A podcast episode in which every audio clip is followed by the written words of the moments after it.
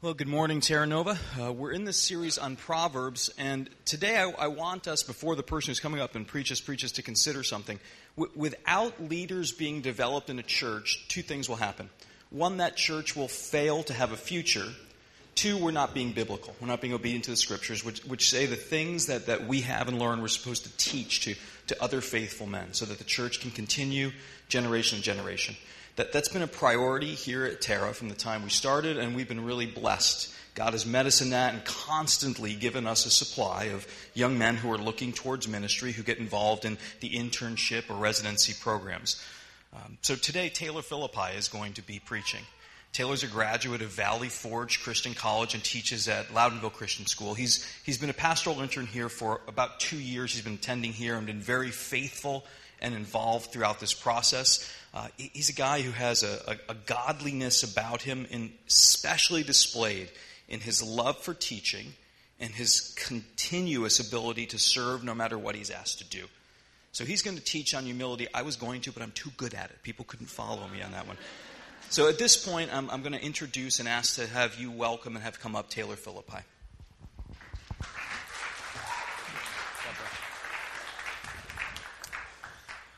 Well, uh, good morning, everybody. Uh, we're going to continue in our series in Proverbs, as Ed mentioned, and specifically looking at humility. Uh, I first want to say that as I, as I did my study and research and read the scriptures on this topic, I saw Christ's humble nature displayed in the scriptures, but I was also really exposed and convicted of the pride in my own heart. And, and so I want to say that by no means am I uh, a, a totally humble person.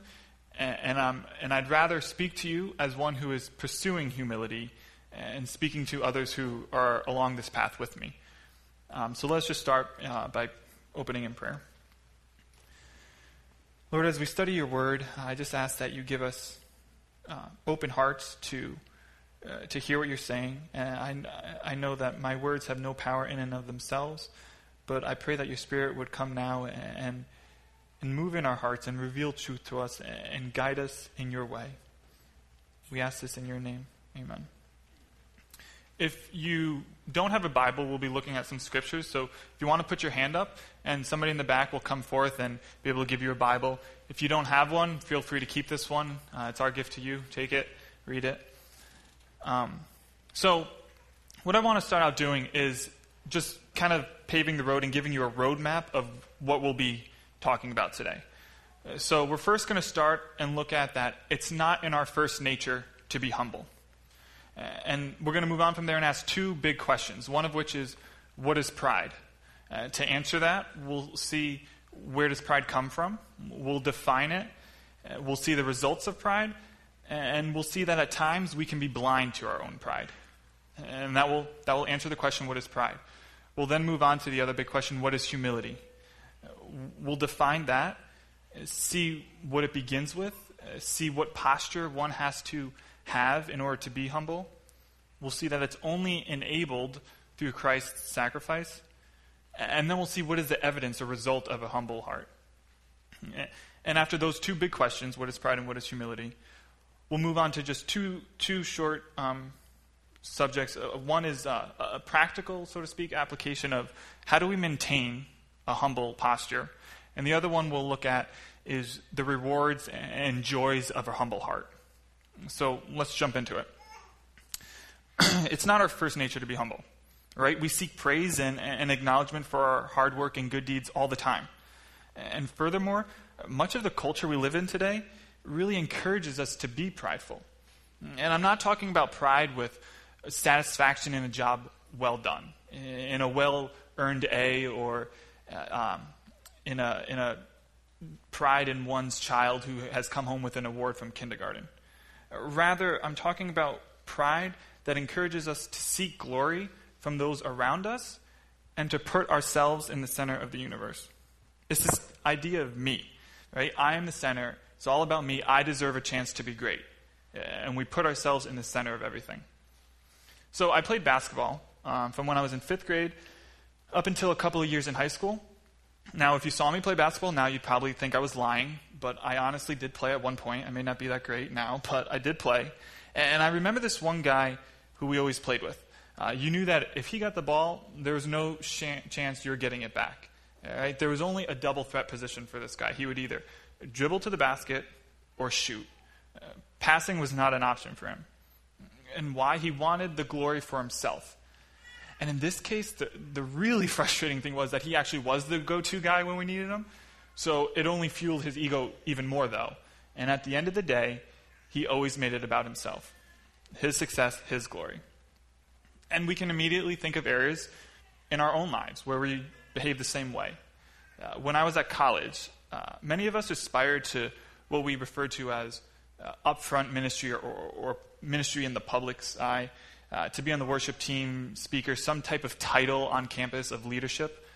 And, honestly, these positions were desirable to us because we would receive immediate recognition and praise from our peers. And there are positions in, in the local church that we aspire to for the same reasons. The point being, humility is not our first nature.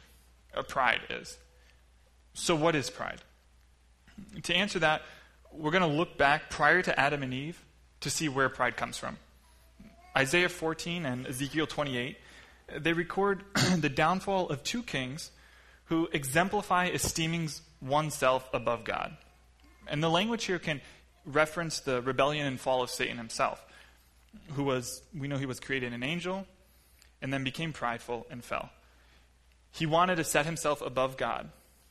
And as a result, him and the other angels who followed him were cast out of heaven, right, as enemies of God. And what happened? They came to our forefathers, Adam and Eve, and they tempted them. You don't need God.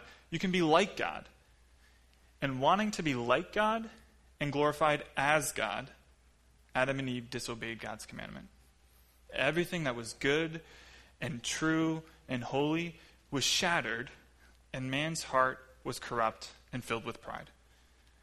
Because of their proud hearts, God removes them from the garden, and we see that pride came from man's desire to make much of himself. C.J. Mahaney is a pastor and a writer and he wrote a very well respected book on humility. In it, he says, Pride is when sinful human beings aspire to the status and position of God and refuse to acknowledge their dependence upon Him. Simply put, pride is an idol of self. It can occur when we think so highly of ourselves that we're above others and have no need for God, but it can also occur when we think so lowly of ourselves. It, it, we say we wallow in our sinful in our sinful nature. We're, we say we're so messed up, and we focus on ourselves, eh, and we're prideful. We have elevated ourselves above God's truth by saying that we're so horribly bad that He can't save us, and we we refuse to receive the grace He has to offer. We say the cross is not enough. And, and so, whether you have this really extreme high view of yourself or an extremely low view of ourselves at times, both seek to put attention on themselves and disregard what God's word says about our identity. And what happens as a result of pride? Well, Proverbs 16:18 says, "Pride goes before destruction, and a haughty spirit before a fall." So the result of pride is destruction and a fall. And we see this quite literally for Adam and Eve, right? Literally, pride went before the fall for them. In the fall, man's identity is lost. Uh, no longer are they reflecting the image of God clearly. Uh, they've lost the perfect relationship they once had between each other and God. And now their relationships are, are filled with conflict. And the meaning of life is lost. The scriptures show us that the result of pride is destruction, and not just for Adam and Eve. Right, think of how pride has, uh, has affected a Christian business owner I knew for a time when I was at college. He worked diligently to get his business up and running. He often sacrificed aspects of his life, uh, time, relationships, financial decisions. And he was finally able to create new departments and place trusted employees over them. And during this, he's thankful to, to God for his success. However, not far down the road, pride really begins to creep into his heart and life. Uh, he loses his thankful and dependent attitude toward God and he's made himself the center of his world. And soon his, his employees begin to feel that he's unapproachable. Uh, they stop giving advice. It's, it's always cast aside. They're ignored. Morale falls in the company. He turned away from God, lost his way of life, and has alienated himself from others. Pride destroys. James says God opposes the proud, but gives grace to the humble. The destruction is a result of pride because pride sets us in opposition to God. And I'll think about that for a minute. That there's an attitude and way of life that we can have that God actually opposes. Uh, the God that, that told the planets where to orbit, who placed and lit the stars, who created each galaxy, earth and heaven, and everything below it, that this God would actually oppose the proud. Pride is a result of pitting ourselves against God and alienating ourselves from others. It results in a posture that cannot receive grace, it cannot receive conviction or correction. Uh, proud hearts have a posture of, of closed hands and an attitude that says they're self sufficient, that they will not take anything God has nor man has to offer because they have no need for it. Uh, they are their own counsel, and they elevate themselves above God and above others, and God will knock them down a peg. Hmm. So now, at this point, there's two ways in, in, which you can be reacting in your heart and, and, and, in your mind. You're either saying, okay, I understand what, what pride is, and I see it in my life, so, so how do I deal with it? What do I do? And, and that's a great question, which we will address in a little bit. And if that's not you, you have to be saying, okay, I understand what you're saying pride is, but I don't really see a ton of it in my life. And, and while at times some struggle more than others with pride, we all have pride in our lives. And the reason you're having a hard time seeing it is not because it's not there, but rather we're blind to it. All of us can be blind to pride at times. Proverbs 14:12 says, "There is a way that seems right to a man, but its end is the way to death." Uh, plain and simple, those who are blinded to pride are stubborn. Uh, rather than take responsibility for their wrong actions, one who is stubborn turns to self-justification. We try and dodge conviction or sidestep correction, too afraid that our ego may take a hit. And how do we identify then these areas that we're blind to? How, how, how do we expose them? How, how do we know if we are blind? Well, one of the first ways is to see is do we deflect blame? We see this with Adam, who blamed Eve, and then Eve, who blamed the serpent, right? Uh, they, like ourselves, they wanted to appear righteous, and they resisted exposure we convince ourselves and try and convince others that we were manipulated into making a, a poor decision. And one way we see this can be manifested often in our lives is how we explain a rocky financial situation. We say things like, uh, it's not my fault that I'm in thousands of dollars of credit card debt, or, or, or it's not my fault that I spend as much as I do. We'll say, it's my parents. They didn't teach me good financial wisdom or, or my spouse, they expect to live a certain type of lifestyle, so I need to spend. By doing this, we're actually expressing a really low view of those around us. We're expressing that we would never do such a thing, but that these other people would. We elevate ourselves over others, and we embrace pride. Another way uh, to test ourselves to see if we're blind to our pride is to ask ourselves if we're believing a false reality. And let's go back to our example of, of personal finances. We're spending money we don't have, perhaps living on credit, not knowing that whether or not we're going to make it through the month, right? And but we're believing that it's okay and everything's fine, uh, telling ourselves we'll, we'll pay it off later, or everyone's doing it, right? It must be fine. I'll be okay. Completely ignoring the reality that we're really living a lie rather than admit our faults and acknowledge that we need help, we believe everything is going great. And we might even try and show off to others how great it's going. We buy new cars or some new clothes or, or get some new entertainment. We're too arrogant to admit we have a problem and change our behavior or seek help. And we believe a lie as we live in pride. And, and the last way I want to consider to see if we're blind to our pride is to see how we react to someone who exposes, exposes our faults. Uh, a trusted friend might confront you for your spending habits or the way you manage your money. And rather than listen and consider what they have to say and, and that they're speaking in love, we react aggressive in anger and in anger. Uh, your pride causes you to resist truth and, and push your friend away. And we turn others' accusations on themselves, pointing out their defaults rather than focusing on ours that was brought to our attention.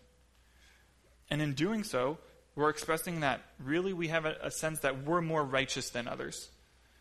Proverbs 30:12 refers uh, to those types as, as there are those who are clean in their own eyes, but are not washed of their filth. In the Bible, in, in the New Testament, we see these are the Pharisees, right? The self righteous ones. They believe that they are further along the path of righteousness than those around them, and they look down on others and esteem themselves very high. Uh, the spiritual, prideful, self righteous person is quick to point out others' sin rather than see their own heart for what it truly is proud. And so, if we recognize that, yes, there are areas in our lives that we've been turning a blind eye to, how do we then take the blinders off? Well, we first come to the Lord in prayer, right? Asking Him to show us where pride is hidden in our lives. And we can even ask others to see have they seen our words or actions that we have been missing, that, that we're prideful in certain ways. Secondly, when pride is revealed to us, we have to honestly reflect on it. Don't react right away, but consider what someone has said or what the Spirit has laid on your heart. Perhaps even for a couple of hours, couple of days, just a, a period of time where you can honestly assess yourselves. And third step for mo- removing the blinders is to take responsibility for your pride and the destruction it has caused. Own up to it. it it's somewhat cliche, but really swallow your, pot, swallow your pride. This means that you may have to admit you're wrong, and in doing so, though, the Spirit comes in and humbles you in the process.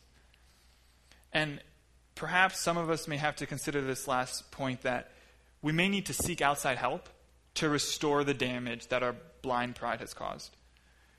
We may need to take a class on personal finances or meet with an advisor to help get us stable again. Uh, establish some accountability in your finances. Or maybe it's not finances, it could be a marital situation or anything. And there's no shame in getting help. Right? I know that there have been times in my life where I've been struggling and I know I need help, but I don't go and seek it out right away. It's difficult to seek out help. I needed to admit I needed counsel, admit I couldn't fix it on my own. And did my ego take a hit? Yes, it absolutely did. But through the process, I saw how the Spirit worked in me to humble me, and then restoration occurred after. So we've now answered the big question what is pride? That pride came from our forefathers, that as they and now we seek self glorification above God. We've understood the result, pitting ourselves against God, which leads to destruction. And we've seen at times that pride can be blinding and that we need to take the blinders off. And God, in His love and mercy, has given us warnings of truth, eh, or of warnings of pride and truth to deal with it. He's exposed pride as our greatest enemy and also shown us that humility is our greatest friend. And so now I want to turn our attention there, turn our attention to humility. And what is it? Well, first, we have to understand humility is not the same as humiliation. All right? Humility does not mean you will be humiliated. Humility does not mean that one always has to be quiet or, or walked all over or always ready to kind of surrender. Rather, humility is being confident in one's strengths and in one's weaknesses. Pastor Ed has explained humility before as looking at one's gifts and successes without pride and looking at one's shortcomings and failures without shame. When we are gifted and successful, we don't grapple for praise. Our skill and success does not identify who we are. Rather, we're content knowing that God gifted us and we want to bring attention to Him. And when we fail and feel as though we are as bad off as could be, we don't wallow in the shame, believing we're so unworthy that we won't receive God's love and grace that He has to offer. Rather, humility understands that we are sinful people who have received Christ's goodness, love, and grace in exchange for our sinfulness.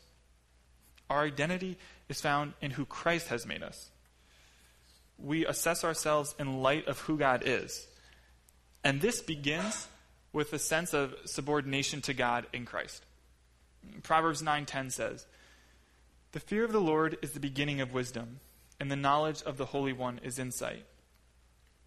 The fear of the Lord spoken here, it's not a fear of a sense of terror, but a fear of reverence. And consider a lord of a manor. All right, he has full control of the people, uh, full control of the land. He owns the land, owns the houses, owns the shops, and at time he even has the authority to take the sword to someone in punishment. So to stand in his presence calls for great reverence and respect. And this is true for the ultimate Lord, Christ. The fear of the Lord should cause us not, not to run away from him, but rather to run to him. And when we have this high view of, of who God is and understand who we are in light of his holiness, we'll not seek our praise in the accomplishments, and nor will we look to the shame in our failures. And there's no room in us for spiritual pride when we have a subordination to him. Rather, we're most suspicious of our own heart, knowing really that there are faults within that make the deficiencies we see in others minute. The humble one understands himself in light of who God is and wants to be more like Jesus. And if this is truly our desire, to be more like Christ, then what must our posture be? Well, we have to have open hands, hands compared to the closed handed person, acknowledging that we are dependent on Him and are teachable. We can't grow in wisdom and grow in knowledge unless we are first teachable. And we can't be teachable unless we are first humble. You can't teach a prideful person anything. Uh, they believe they already know it, right? Uh, this is what we refer to as the know it alls, right? Those who, who feed their self esteem by showing off, wanting others to see how well read they are and, and how smart they are. And we love being around these people, right? Just love it. no, right? It's, it's hard to be around them, it's hard to converse with them. They believe they are the expert on everything. But the humble person is teachable. He acknowledges that, yes, while, while his knowledge on a few subjects may indeed be deep, he remembers that he, or that the knowledge he has is nothing in comparison to the knowledge accessible in our world, and that it's really just a grain of salt compared to the knowledge of God. A humble person has the posture of one who is teachable, dependent on God. And yet, true humility can only be enabled through us, or I'm sorry, in us through Christ and the Spirit's empowerment that He gives. Uh, Mark 10:45 says, "For even the Son of Man came not to be served, but to serve, and to give His life as a ransom for many." And how did he serve us? He served you and I by humbling himself and going to the cross and giving his life as a ransom in exchange for our slavery and our bondage. And the idea of ran- ransom, it may not be as common to us. Maybe we might hear it in some type of, you know, kidnapping movie type of thing. But this was a common idea to uh, the Jewish, Roman, and Greek culture. It was used as a reference for a price that was needed to pay to set a prisoner of war free or to set a slave free. And Jesus here refers to himself as the ransom for us, us, the slaves, captive to our own wickedness and sin. And how would he pay this ransom for our freedom? Well, he lived a perfect life and died a horrific, unjust death for those who were really against him. He paid the punishment for us and would then rise from the dead, sealing his victory over sin and death. As Martin Luther calls it, the great exchange took place. He exchanged our sin, our disobedience, for his righteousness, his obedience. His humility was exchanged for our pride. And we're no longer trapped by our pride that does not allow us to enjoy God, nor does it allow us to enjoy being around others.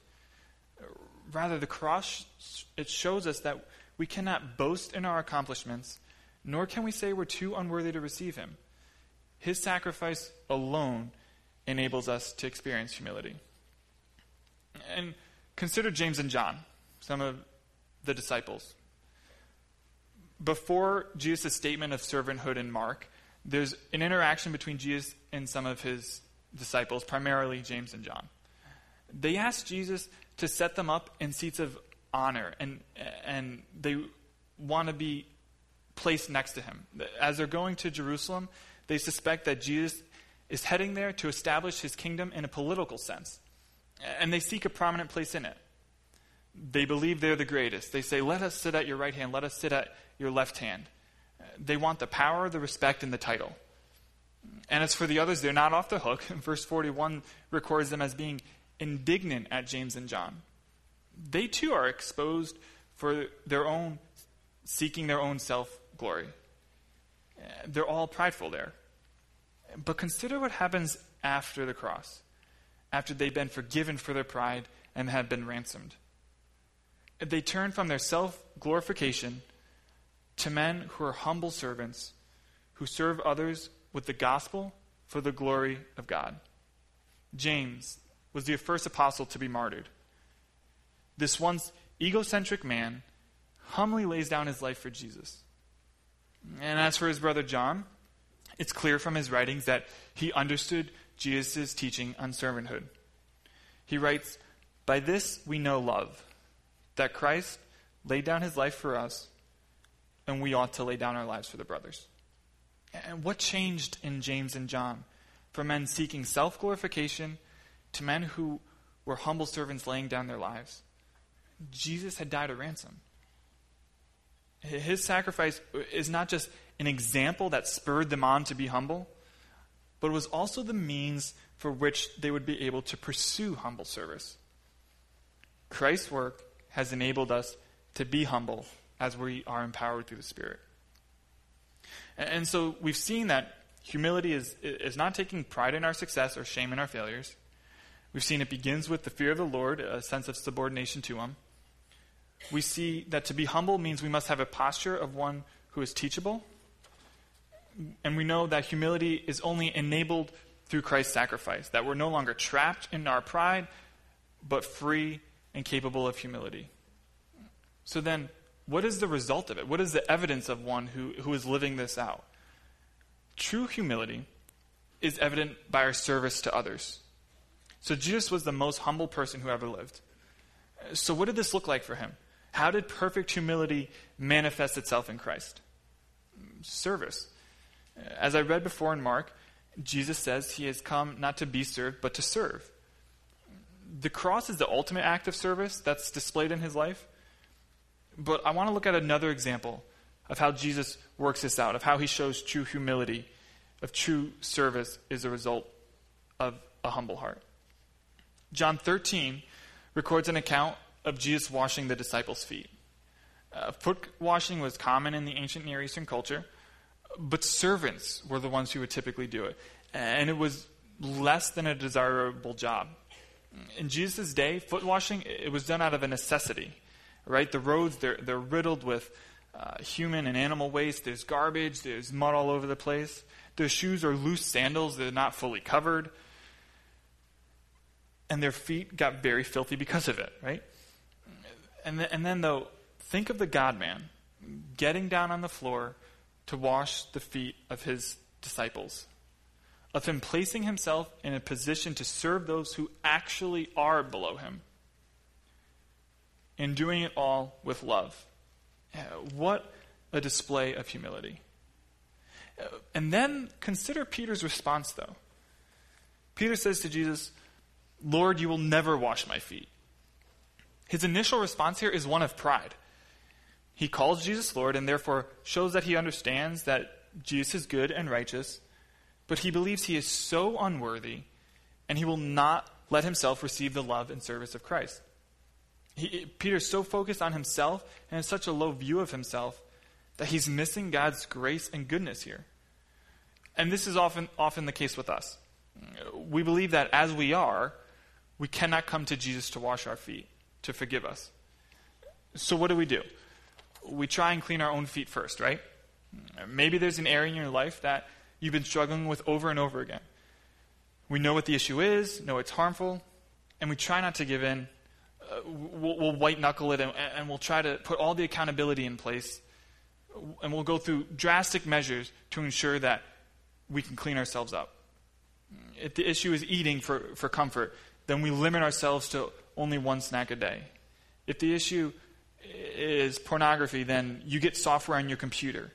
If the issue is time management, you lay out a detailed schedule and you stick to it. Yet, with all our efforts, do we not still fail and give in to temptation? And then we believe we are so bad that we cannot approach the throne of grace. And why? What's the issue? Well, it's to focus on our own efforts. We put a lot of effort and boundaries into our life trying to fix ourselves because we feel too shameful, as Peter was, to allow Jesus to wash us. And we're prideful. And I'm not saying that you shouldn't be wise about um, accountability or, or setting up structure in your life to keep you accountable. But our focus should not be on our shame, and it should not be on our efforts to get out of that shame. Rather, the focus is on the cross and what Christ has done there, his, his nature of being gracious and loving.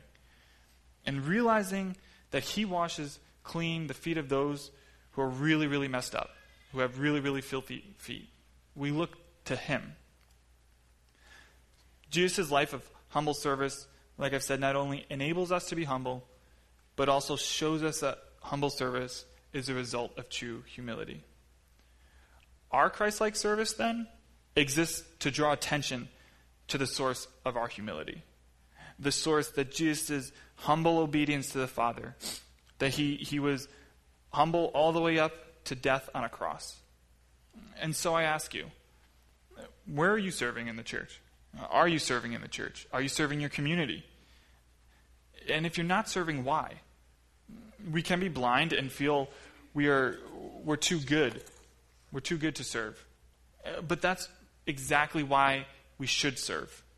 Uh, we put ourselves in a place expecting the Spirit to meet us and to work in our lives. And serving also keeps our, our spiritual pride in check. Uh, when the believer who has had faith in Jesus for 20 years and the believer who has faith in Jesus for only a year are both standing at the door handing out a guide page or, or both down in the kids uh, watching the infants. How can either one of them say that one is better than the other or less than the other? Humility is seen in the wealthy businessman who volunteers his weekend time to clean the feeding center in the city. It's the young mother who tirelessly works at home to care for her husband and her children.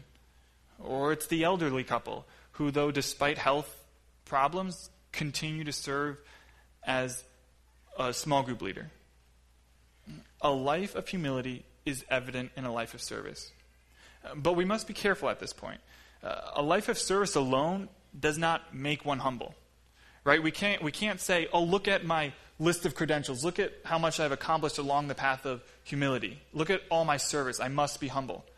No, that's all about you, what you've done. What you've accomplished there is actually pride. Rather, what we do is we cultivate a posture of humility, a posture that then allows the Spirit to come in and to really disciple us and transform our hearts. So I'd like to share just four ways, four quick ways that we can maintain such a posture. And some of these are taken from C.J. Mahaney's book on humility. The first one is consider sleep. Sleep represents our body's need for rest, uh, that we have mortal bodies that weaken as the day goes on, and we are dependent on sleep. And as you lay your heads on your pillow, each night consider the gift of sleep, the fact that work has ceased and that we need rest. It's a great gift, but it's also a humbling one. A second way to maintain a posture of humility is laughter. In one sense, laughter in general. A proud person cannot give himself over to laughter.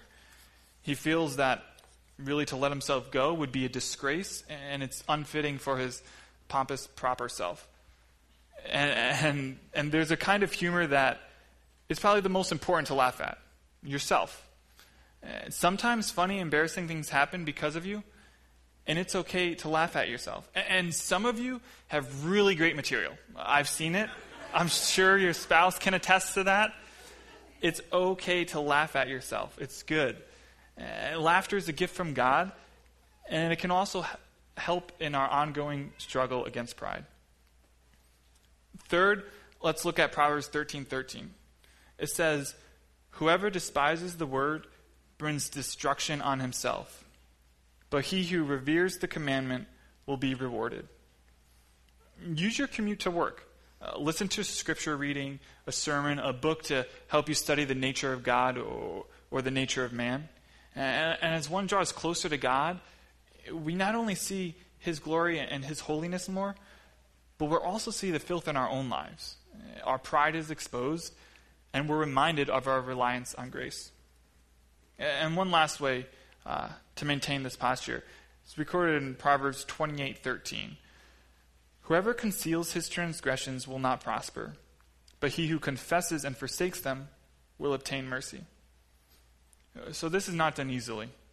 Right? No, no one wants to openly expose their wrongdoings to another person, and I get that.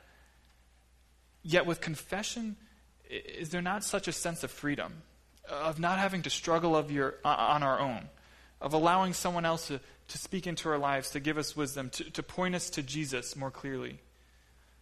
But we're so prideful at times, caring more about our appearance than we do about our spiritual health and relationship to God. Here at Terra Nova, though, there's a great place to cultivate this type of posture, this posture of openness with people. And it takes place in our small groups, which we call tribes. Uh, tribe is a place where you can get together and get to know some people from the larger community here at a more personal level. A place that's safe to share struggles and find support, and at times find correction if need be. It's a place that we can practice true humility. Now, these are just a few ways in which we can place ourselves in a posture of humility, and trusting that the Spirit will then teach us and, and transform our hearts. And there's other ways. And the rewards are quite joyous. Uh, we've seen the warnings of, of prideful hearts that we seek to place ourselves above God and then result in destruction. And it causes us an opposition against Him, right? Uh, but what of the rewards and joy of humility. Proverbs 3:34 says, "Toward the scorners he is scornful, but to the humble he gives favor." Isaiah 66:2 says, "This is the one to whom I will look, he who is humble and contrite in spirit, and trembles at my word." Humility draws the eye of an infinitely gracious God. His eye upon you means his grace upon you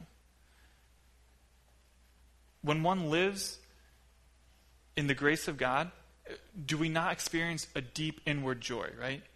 Jonathan Edwards, who is said to be the greatest preacher of the 18th century, he says, The pleasures of humility are really the most refined, inward, and exquisite delights in the world. God does not help those who help themselves, as, uh, as Benjamin Franklin has said, but rather gives favor to our humble heart. And we receive honor when we are humble. Proverbs 29:23 says, "One's pride will bring him low, but he who is lowly in spirit will obtain honor." And this is seen in our daily lives. Uh, when those who are around are puffed up and boisterous, do we not want to cut them down just a little bit? Uh, but those who, who are successful and have, have accomplished stuff without any recognition for praise, do we not want to honor them? Right? The star athlete who, at the end of the game, during a post game interview, says that oh, it was really a team effort. Right? He, he thanks his coach and he thanks his teammates. The announcers will often say, What a class act, or he's a class act. In other words, he wasn't haughty and arrogant. Uh, and we want this player to succeed. We honor him. We enjoy his success with him. Or the person in the church who rather than seeks a public position out of a desire to be noticed, realizes that maybe he's more equipped to serve somewhere else. And he does so in joy.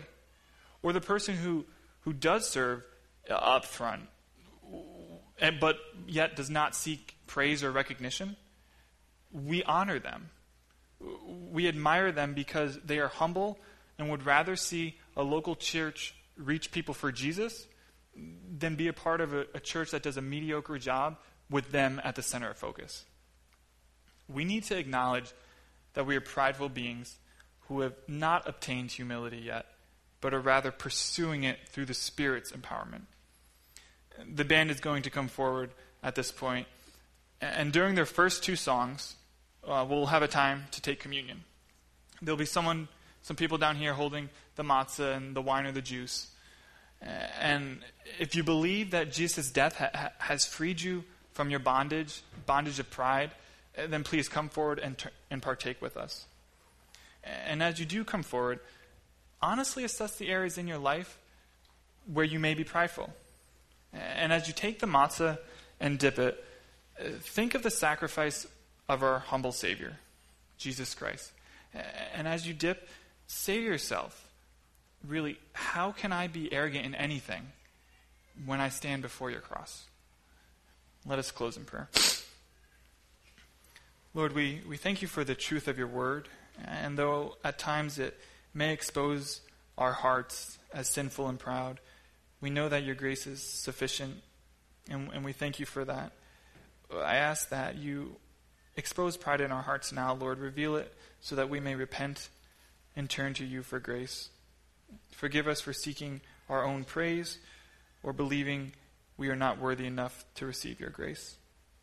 Help us to maintain a posture of humility in our lives, and we ask that the Spirit may work in us to humble us, so that others may see your humble nature in us. In Jesus' name we pray. Amen.